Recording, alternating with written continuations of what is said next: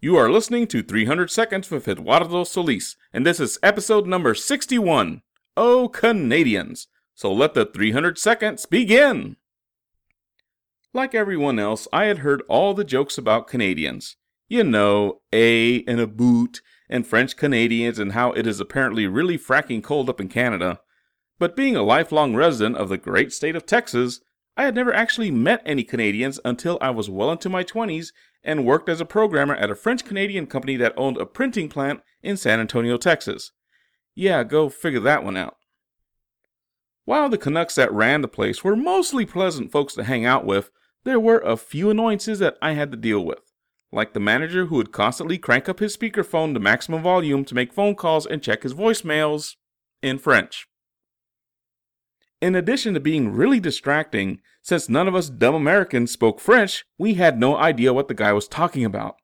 For all we knew, the company could be getting bought out and we were all going to be laid off tomorrow, and we would be none the wiser thanks to the language barrier. I blame that annoyance to oblivious manager behavior, rather than the guy being French Canadian, because even if I had known what the man was saying, the speakerphone would not have been any less annoying. Time marched on, and I eventually found myself working at a company that sold products to both US and Canadian customers. Naturally, all of these customers would call us with problems, and so I found myself talking to Canadians on a nearly daily basis.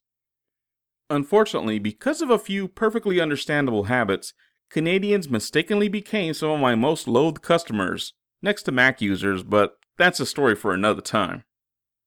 The majority of the customers that I speak with are in the United States, so when I talk to a customer, I assume that they are a US customer in our US system using US products until they tell me otherwise. Unfortunately for me, our Canadian customers have a bad habit of not telling me they are Canadian customers.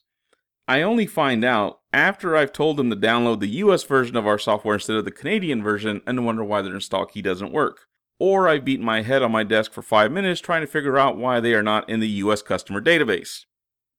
The second issue that I had with Canadian customers was that they were just too darn nice. I remember once when I was trying to install some software onto a Canadian customer's computer and it was just not working. I beat on it for about an hour and a half and just had to throw in the towel. I'd exhausted all my troubleshooting abilities. I took a deep breath, I gave the customer the news, then I waited for the earth shattering kaboom of angry customer. Oh, that's all right, she said.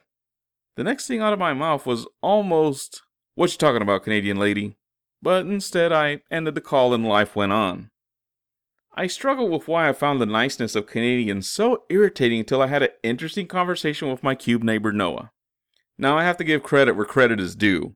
Noah is one of the nicest people in tech support, the calm center in the storm that is our little insane asylum.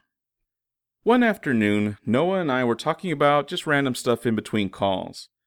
Noah told me about how customers that didn't give him their name would annoy him. Oh, they, they wrestle my jimmies, man. I always end up in a sour mood for the rest of the call whenever somebody doesn't give me their name, he said. Upon hearing that, I had an epiphany. Canadians were rustling my jimmies because my default setting was to assume customers were going to be angry Americans. So it wasn't the Canadians that were the problem, it was me. I've since learned to ask customers if they are Canadian and also to sniff them out by their use of Z instead of Z to indicate the last letter of the alphabet. That has made my work life a little bit easier. I've also gotten to know a few Canadians since then, specifically some of the members of the International Anthropomorphic Research Project. They're good folks, and it's always a pleasure to talk with them, but I gotta admit, my eye does twitch a little bit whenever I hear Dr. Nuka say Z. So, yeah, Canadians are pretty cool dudes, and, well, I'm a jerk. Film at 11. This has been 300 seconds. The next episode will be posted once I unrustle my jimmies. I am Eduardo Solis, and I thank you for listening.